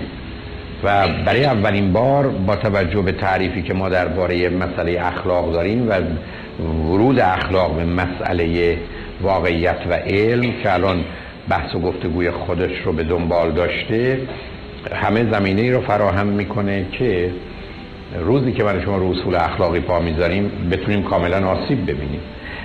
و به همین جد است که ارزای احتیاجا و نیازها باید همیشه با توجه به واقعیت اخلاق باشه. و مثلث رحمتی رو که من قائل هستم واقعیت است و اخلاق و مسئولیت. یعنی ریالیتی مورالیتی ریسپانسیبیلیتی یعنی روزی که من شما در این مثلث رحمت هستیم واقعیت و اخلاق و مسئولیت معلومه که در مسیر رشد و تکاملی و راحتی و آسودگی. در حالی که اگر در مثلث رحمت نباشیم به مثلث زحمت میافتیم که مثلث زحمت افسردگی است استراب و خش و در درونش استرس یا فشار روانی اجتماعی. و بنابراین من شما فقط در یکی از این دوتا مثلث ها می‌تونیم زندگی کنیم. مثلث سومی یا چیزی خارج از این دو مثلث وجود نداره. در نتیجه افرادی که نیازهاشون رو وقتی که می‌خوان ارضا بکنند واقعیت رو نادیده می‌گیرن یا اخلاق رو نادیده می‌گیرن گرفتار میشن و بدون اینکه مشکلشون رو در بیشتر موارد حل کنن مسائل و مشکلات فراوانتری به وجود میارن و ای بسا نیازهاشون ارضا نمیشه بلکه گرفتارتر میشه. دوم یک باوری است که در برخی از فرهنگ ها از جمله فرهنگ ما وجود داره که خوشبختی و سعادت با بینیازی ممکنه. در حالی که بینیازی جز در شرایط استثنایی بیماری است. یعنی انسانی که نیاز نداره انسانی موجود نیازمندی است که نیاز فیزیکی روانی اجتماعی رو نه یکی و ده تا و صد تا در شبانه روز داره. بنابراین رسیدن به مرحله بینیازی یه بازیه و غالب اوقات بیمعنا دومش حالت بیتفاوتی است. یعنی من ایندیفرنس هستم و می‌دونیم که برخی از اوقات یه چیزی بدتر از بدبختی است و اون بیتفاوتی است. در نتیجه افتخاری نیست که من I don't care یا اهمیت نمیدم برای که برخی از موضوع رو باید اهمیت و سوم بی‌اعتنایی است. یعنی به روی خود نیاوردن و جهان رو یه جور دیگه وانمود کردن یا تصور کردن. و چهارمی که معمولا مردم متوجه هستن بیطرفی است. یعنی این پارشال بودن. این پارشال بودن یا بیطرف بودن در زمانی که مسئله عدالت و انصاف و درک واقعیت و بعدا صدور و حکمیه رو میشه فهمید. اما این بسیار متفاوته که من درباره موضوعهای مهم و اساسی بیطرف باشم. یکی از اون موارد در دنیا امروز موضوع سیاسی است. در جهانی که میلیون ها نفر رو می‌تونن سلاخی کنن من و شما نمی‌تونیم بیطرف بمانیم. من و شما نمی‌تونیم بگیم ما به هیچ گروهی تعلق نداریم. این عدم تعلق ما برخی از اوقات خودش گرفتاری بزرگه و ابدا موجب سلامت و سعادت نیست. در حالی که بسیاری از آدما فکر می‌کنن همطور که عرض کردم با بینیازی بیتفاوتی بیاعتنایی و بیطرفی می‌تونن سلامت و سعادت برای خودشون تأمین و تضمین کنن. ابدا چنین نیست. بسیاری از اوقات سلامت و سعادت من و شما در این است که نیاز خودمون و دیگران رو برآورده کنیم و اجازه بدیم دیگران هم چنین کنن. بی تفاوتی و بی رو کنار بگذاریم. در برخی از موارد بی طرفی خودش بزرگترین خیانته و هیچ کنم از اینا معمولا به صورت یک ایده و نظری که بر مبنای اون من شما عمل بکنیم هرگز ما رو به خوشبختی و سعادت و سلامت نمیرسونه. شماره 23 دوری و انکار و سرکوبی یعنی اینکه من حالت اوایدنت به خودم بگیرم یا دینایل به خودم بگیرم یا آپرست کنم یه چیزی رو به عنوان بهترین راه حل مسائل.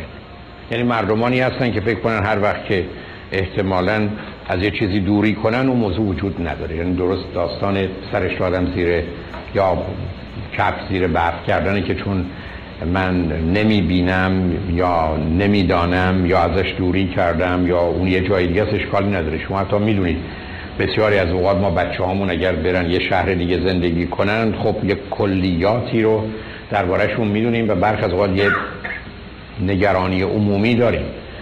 ولی جالب اینه که برخ از اوقات وقتی این بچه ها بعد از سالها که از ما دور بودن تا در یک کشور دیگه بودن به خانه برمیگردن حالا با ساعت هشت شب حرف اون است که کجایی؟ در حالی که این بچه هشت صبح هم وقتی که در خارج بوده معلوم نبوده کجاست.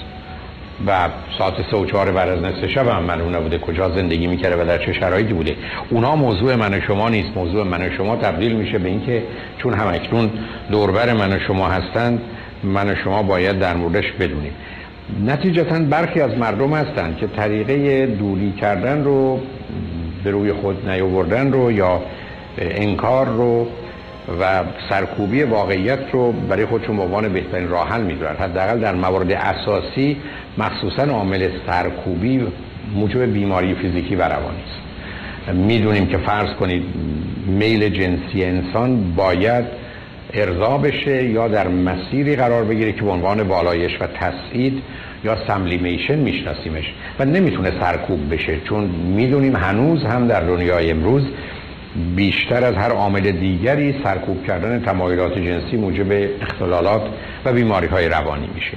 پس من و شما نمی‌تونیم این رو به عنوان بهترین راه حل بدونیم. به روی خودت نیار خب از اونجا دور شو تلفن بهش نکن حرف نزن. خیلی از وقت اصلا کار نمی‌کنه. اما بسیاری از مردم هستن که این رو به عنوان یکی از راه حل ها یا بهترین راه حل می‌شناسن مورد 24 مسئله نادیده انگاشتن مسئله علیت در جهان. البته من با موضوع علیت که یک تجرید و یه انتظاری از اصل این همانی آنچه هست هست رو ازش باخبر دارم. اما برای ساده کردن و فهم موضوع ها ما به مسئله کازالیتی یا ماجرای علت و معلول رسیدیم. یعنی هر معلولی علت هایی داره و هر وقت هر حادثه اتفاق میفته یه علل و عواملی پشت سر اون هست و جهان بدون علت و سبب و موجب اصلا درش حادثه ای صورت نمی‌گیره. خب بسیاری از ما با علیت ها کار نداریم. یعنی به چرایی موضوع و از کجا اومده کاری نداریم. چرا یه همچین مطلبی شد چه دلیلی برای همچین چیزی وجود داره؟ و نادید انگاشتن علیت سبب میشه موضوع رو نشناسیم و قالب اوقات حتی خودمون موجب میشه که بتونیم گرفتاری های بیشتری رو در این زمینه به وجود بیاریم. نتیجتا افراد همیشه علاوه بر چه و چگونه یه پرسش جدی دارن چرا. و به قول افلاتون هر باوری که اقلا یک بار زیر سوال نرفته و چرایی در موردش مطرح نشده اصلا ارزش پذیرفتن و یا زیستن رو اگر زندگی هست نداره. بنابراین من و شما قرار هست که با عامل علت و علیت کار داشته باشیم و این درصدهاش بسیار مهمن چون بسیاری از حوادث 5 تا یا 50 تا دلیل دارن یا علت دارن.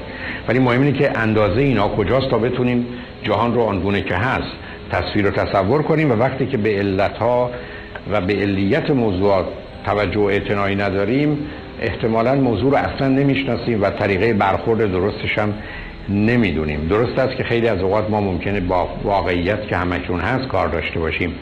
اما قالب اوقات دانستن علت یا علیت کمک می‌کنه. اینه که اگر من و شما یه مشکل روانی یا اجتماعی یا اقتصادی داریم شناختن چراییش خیلی از اوقات کمک می‌کنه برای فهم موضوع و بعدا برای تغییر یا معالجه. و از اینجاست که ما سراغ علیت بدیم. متاسفانه یک گرفتاری که در بسیاری از فرهنگ از جمله تو فرهنگ ما هست این است که ما علیت رو با واقعیت مخلوط می‌کنیم.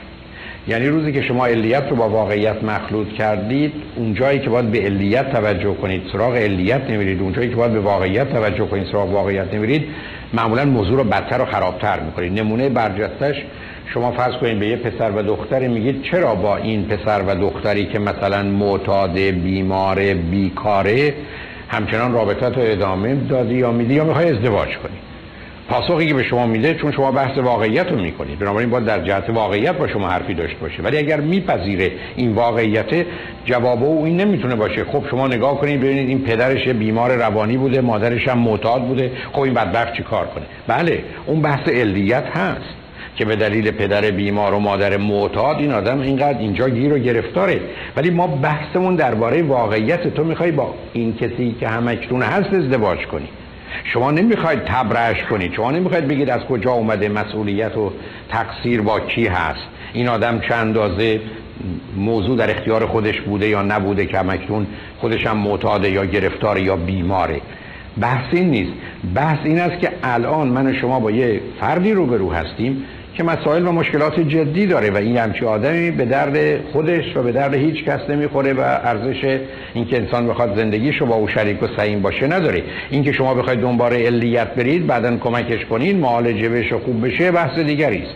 ولی این دوتا رو نباید با هم مخلوط و متاسفانه در فرهنگ ما برخی از اوقات به مجردی که میگه یه آدمی چنینه برمیگردن میگن که ببین از کجا اومده یا وقتی به کسی میگید چرا مسائل و مشکلات این گونه نگاه می‌کنی حل کردی حرفش این است که در ایران انقلاب شد. این دوتا با هم هیچ ارتباطی در بسیاری از موارد ندارن. و مخلوط کردن علیت با واقعیت که گرفتاری بزرگی است. در تجزیه و تعلیلات یا ناشی از نادانی است یا منی که دوست دارم یه چیزی رو بی خودی خوب بدونم و درست بدونم در حالی که بد است و غلط گرفتار اون خواهم شد. شماره 25 مسئله نپذیرفتن مسئولیت. می‌دونید که من و شما تنها انتظاری که ازمون هست مسئولیت. اعلامیه جهانی حقوق بشر این رو به بهترین صورت ممکن بیان می‌کنه. اون زمانی که در ماده اولش میگه انسان ها آزادند. دارای حقوقی هستند و حرمتی هستند که هرگز ازشون نمیشه گرفت. دارای عقل و وجدان هستند و تنها انتظار این است که مسئولیت خودشون رو بپذیرند با روح برابری و برادری یا با روح مهربانی با هم برخورد. یعنی مسئولیت یا ریسپانسیبیلیتی ما موضوع فوق العاده مهم و البته می‌دونیم مسئولیت مهمش تناسب و اندازش. یعنی من و شما در زندگی نه قرار بیش از حد مسئول باشیم نه کمتر از حد. بسیاری از ما خودمون رو بیش از حد مسئول می‌کنیم و گرفتار میشیم. برخی از ما کمتر و در نتیجه گرفتارتر. و یا برخی از اوقات این مسئولیت رو به دیگران منتقل می‌کنیم در حالی که مسئولیت اونها نیست بلکه مسئولیت و وظیفه و یا تکلیف ماست. به همین جهت است که آدمایی که دچار استراب و استرس هستند با یه زاویه دیگری از اون مثلث رحمتی که عرض کردم که واقعیت است و اخلاق و مسئولیت برخورد درست ندارن و من شما قرار است که مسئول باشیم. درست مانند کسی که وقتی لیوانی رو به دست می‌گیره نه اونقدر اون رو باید شل بگیره که بیفته نه اینقدر محکم که احتمالا اون رو بشکنه و دست خودش رو زخمی کنه بلکه اندازه این مسئله است. بنابراین همیشه مسئولیت اندازه مناسب یا متناسب مسئولیت. ما در هر زمینه از تربیت فرزند گرفته رابطه با دوستان گرفته. هر ارتباط دیگری قرار است که به اندازه مسئول باشیم.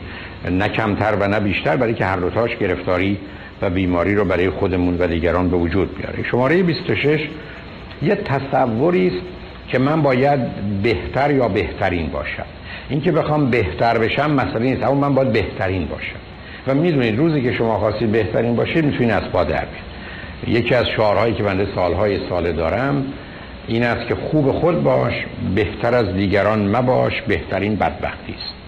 در بسیاری از موارد بهترین بودن فقط برای خود و دیگران در سر درست کردن.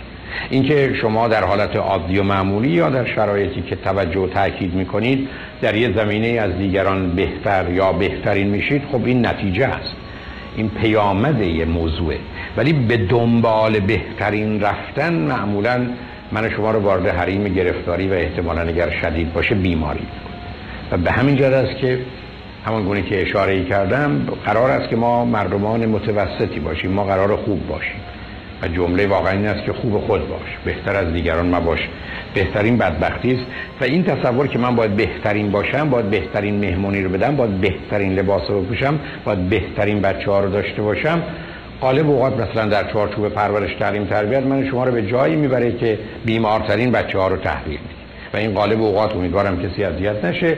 من شما رو به اونجا می‌بره که بذار یک بچه بیاریم و اینو خوب خوب تربیت کنیم. با توجه به این ویژگی روانی که شما دارید و با توجه به اینکه بچه تک مخصوصا در شرایط خاصی که پدر و مادر و محیط براش فراهم می‌کنن می‌تونست واقعا خیلی خیلی بیشتر آسیب ببینه اگر احتمالا خواهران و برادرانی میداشت. و به همجاز که این نگاه باید بهترین باشم غالبا گرفتاری است. باز جمله تکرار می‌کنم اینکه شما به دلیل استعداد و قابلیت و توانایی که دارید به دلیل کار و کوششی که می‌کنید در یه زمینه ای حتی بهترین بشید این چیزی است که شما شدید.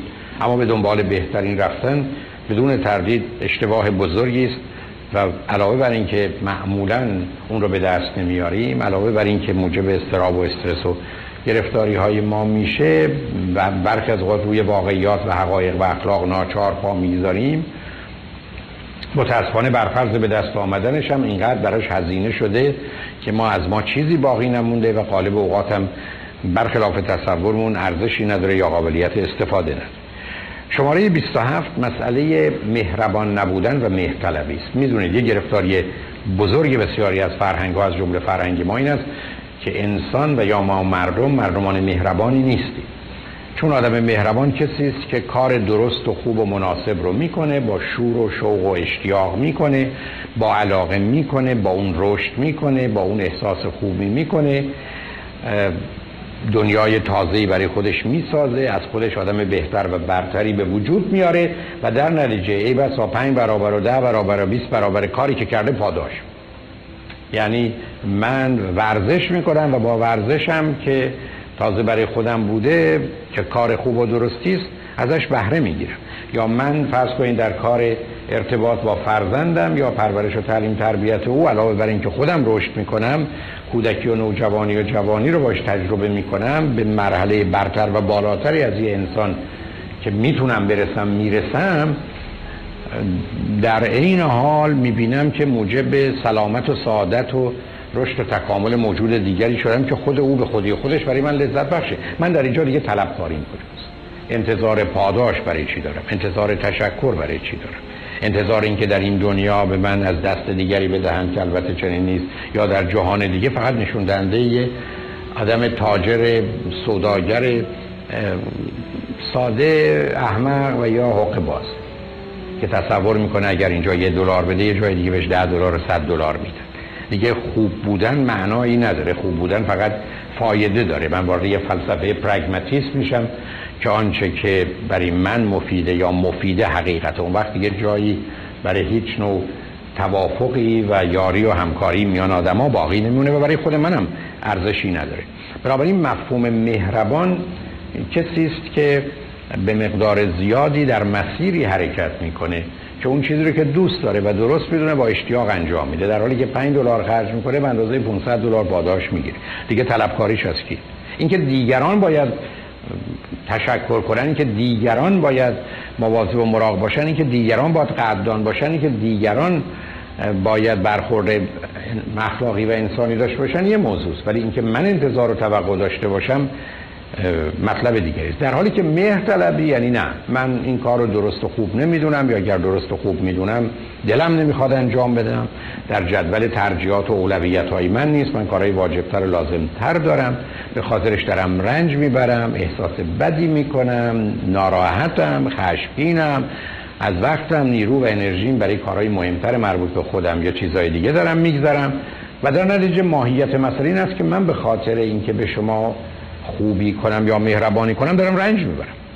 من احساس بدی دارم. خب اسم این مهرطلبی است. این لاو ترسته این آدمی است که گرسنه و تشنه محبت. این ارزشی نه.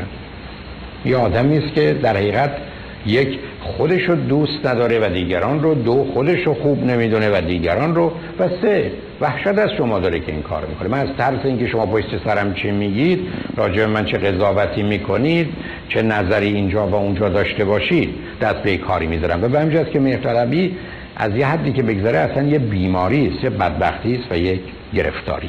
به همینجاست که انسان قرار مهربان باشه و نه مهرطلب. آدم مهرطلب همیشه زیر یه عالمه فشار است بیش از همه خشم و عصبانیت و معلومه که کنار اون افسردگی و استراب و استرس هم خواهد. بسیاری از ما به دلایل روانی یا اختلالات شخصیتی جهان رو فقط دو گونه می‌بینیم. جهانی است خوب و جهانی است بد. جهانی است که در حقیقت بسیار زیباست بیوتیفول و جهانی بسیار وحشتناک آفول حتی می‌دونید اینقدر این مخلوط بودن است که در زبان فارسی است در زبان انگلیسی هم هست مثلا این وحشتناک خوبه یا وحشتناک زیباست. تو امریکا هم داریم به زبان انگلیسی همین رو داریم. یعنی این نشون دهنده این است که ذهنیت بسیاری از آدما اینقدر این دوتا رو یکی می‌دونه که اونها رو چسبیده به هم می‌بینه. و هستن مردمانی که شما هر وقت با یه موضوع و مسئله روبرو میشید معتقد هستند که این موضوع بسیار عالیه. برخی از اوقات شما کسانی می‌شناسید که به مهمونی میرن بعد میان مخصوصا برای که دل شما رو بیشتر بسوزونن. و مهم بودن خودشون و که دعوت شدن و اینکه شما دعوت نشدید رو به رختون بکشن درباره مهمونی صحبت کنن که نمی‌دونی چه خبر بود نمی‌دونی چه جایی بود. اصلا یه هتلی بود که تو باید می‌دیدی یه قضا اصلا یه جوری و و. در حالی که شما بعد که به اون هتل میرید می‌بینید خیلی با هتل های دیگه فرقی نداشته و نداره و مهمونی هم خبری نبوده. اصولا کسانی هستن که دوست دارن اونجا رو خیلی زیبا و مهم بدونن. مثلا اینا کسانی هستن که چون به خودشون خوش گذشته یا ازشون تعریف کردن اونجا به نظر زیبا آمده من اگر به این مهمونی برم پنج نفر ده نفر بیان سراغم و از من تعریف بکنم من کنم بابا عجب مهمونی است. به خدا دیشب ما یه مهمونی رفتیم مثلا چی بود؟ و اگر کسی محل سگ به من نگذاره که معمولا چنینه من فکر کنم واقعا عجب مهمونی مزخرف بیخودی بود. وقتی اون تلف کردیم رفتیم اومدیم آخرش هم هیچ. چون ملاک این است که آیا لیلی به لالای من می‌گذارن یا نمی‌گذارن. و در نتیجه می‌خوام بینه توجه داشته باشید. بسیاری از دوستان شما و البته نه شما چون شما اینجا تشریف آوردید. دوستان شما وقتی تعریف می‌کنن از خوبی جاهایی که شما نبودید باور نکنید. در این عالم وقتی که خرابش می‌کنن چون بهشون اعتنا نشده مطمئن باشید آنگونه نیستن. حالا کسانی که اصلا جهان رو این چنین به صورت وحشتناک زیبا و زشت می‌بینند به صورت وحشتناک خوب یا بد می‌دانند بدون تردید تو زندگی از پا در میاد برای که این نگاه و این نظر اصلا نگاه واقع بینانه ای نخواهد بود. بنابراین از این حال و از این نظر و احساس باید بیرون آمد. شماره سی آدمی است که اصولا عقل و منطق رو به عنوان عامل اصلی تجزیه و تحلیل خودش به کار نمی‌گیره. یعنی از یه طرف عقل رو رشنال و تینکینگ رو به کار نمی‌گیره و از جانب دیگه اون چیزی که به اسم لاجیک یا منطق هست که طریقه به کار بردن و به کار گرفتن درست عقل رو میآموزه رو ازش به درستی استفاده نمی‌کنه. و معلوم است که روزی که من و شما جهانی رو که درش زندگی می‌کنیم با نگاهی عاقلانه که سبب میشه واقع بینانه و علمی باشه و رعایت اصول منطقی باش برخورد نکنیم معلومه که استراب و استرس می‌تونه من و شما رو سخت گیر بیاندازه و گرفتار کنه. شماره سی و یک بسیاری از ما یه نگاهی داریم که راه حل مسائل و یا مثلا پرورش و تعلیم تربیت کودکان. و یا بهتر کردن نظام اجتماعی یا حتی سیاسی و اقتصادی تنبیه و مجازات یعنی پانیشمنت یعنی اصلا این نگاهی است که وقتی به ما بگن مثلا اوضاع یک کشوری خرابه میگیم اگر ده نفر رو بگیرن و دار بزنن بقیه حساب کار خودشونو می‌کنن و درس عبرتی میشه. اگر بچه رو یک دفعه حسابی سر جاش بنشونی یا بزنیش آدم میشه دیگه نمی‌کنه. این نگاه تنبیه به عنوان راه حل یا برخی از اوقات حتی بهترین راه حل بدون تردید ابدا با واقعیات نمی‌خونه و اصلا غیر از جنبه غیر اخلاقی و غیر انسانیش نشون دهنده یک فرد کمدان نادانی است که واقعا با هر چشم دردی می‌خواد چشم رو دور بیاندازه. در نتیجه تنبیهی که بیشتر مواقع در زمین های پرورش و تعلیم تربیت یا فردی اصلا کار نمی‌کنه. اصلا کار نمی‌کنه. و در زمینه های اجتماعی هم قرار هست که فقط در حدی باشه که عدالت و انصاف رعایت بشه. اون هم با تعریف دقیقش. هیچ جای دیگه نمی‌تونه جایگاهی در جامعه انسانی داشته باشه. اما متاسفانه گرفتاری بزرگی که بسیاری از ما مردم داریم اینه که فقط از طریق تنبیه و مجازات می‌خوایم موضوع رو درست کنیم. تا اونجایی که بسیاری از پدر و مادرای عزیز ما فرضشون بر این است که مثل که پلیس محله هستن و در درست مانند پلیسی که سر یه چهارراه میسته و با هزار تا اتومبیلی که رد میشن که رعایت و اصول رو می‌کنن کاری ندارن اون یک نفری که هست رو می‌گیره. و از طریق اون یک نفر هست که می‌خواد بقیه رو تربیت کنه یا سبب عبرت اونها بشه و به همین که مجازاتی سنگین و شدید رو بر روی اون آدمی که وسط این همه آدم گیر افتاده تحمیل می‌کنن در حالی که اگر چنین هست در نظام اجتماعی نظام اجتماعی نظام عادلانه و منصفانه نیست و غالب اوقات اینا ناشی از از یک طرف نادانی یا کم بودن امکانات و از جانب دیگه همین نگاه بیمارگونه است که مخصوصا در سازمان های مانند پلیس و دادگاه ها و زندان ها به دلیل نوع ارتباطشون با مردمانی که گرفتار تخلف و جور میشن دارند. و بسیار طبیعی من اگر آدمی هستم که سی سال بکانیکم من فقط با خرابی اتومبیل کار دارم.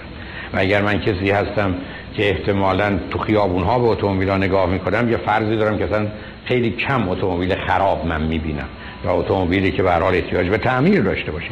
در حالی که مکانیک نظر دیگری رو داره. و اینا نشون دهنده این است که بسیاری از ما به دلیل ندانستن واقعی و بعدا عدم رعایت اصول اخلاقی انسان و نپذیرفتن مسئولیت و نپذیرفتن اینکه پدیده های پروسه و فرایندی دارن که باید از راه درست خودش بره تا به نتیجه برسه فکر کنیم از طریق تنبیه میشه مسئله رو حل کرد و قالب اوقات هم برمیگره به گذشته هایی که دقیقا هم به این دلایلی که عرض کردم هم به دلیل محدودیت ها و موانعی که داشتن یا مثلا امکان تشکیل دادگاه و یا حتی جایی برای نگهداری این افراد به عنوان زندان نداشتن معمولا مجازات ها تند و شدید یا مالی است و یا تنبیه فیزیکی و بدنی است.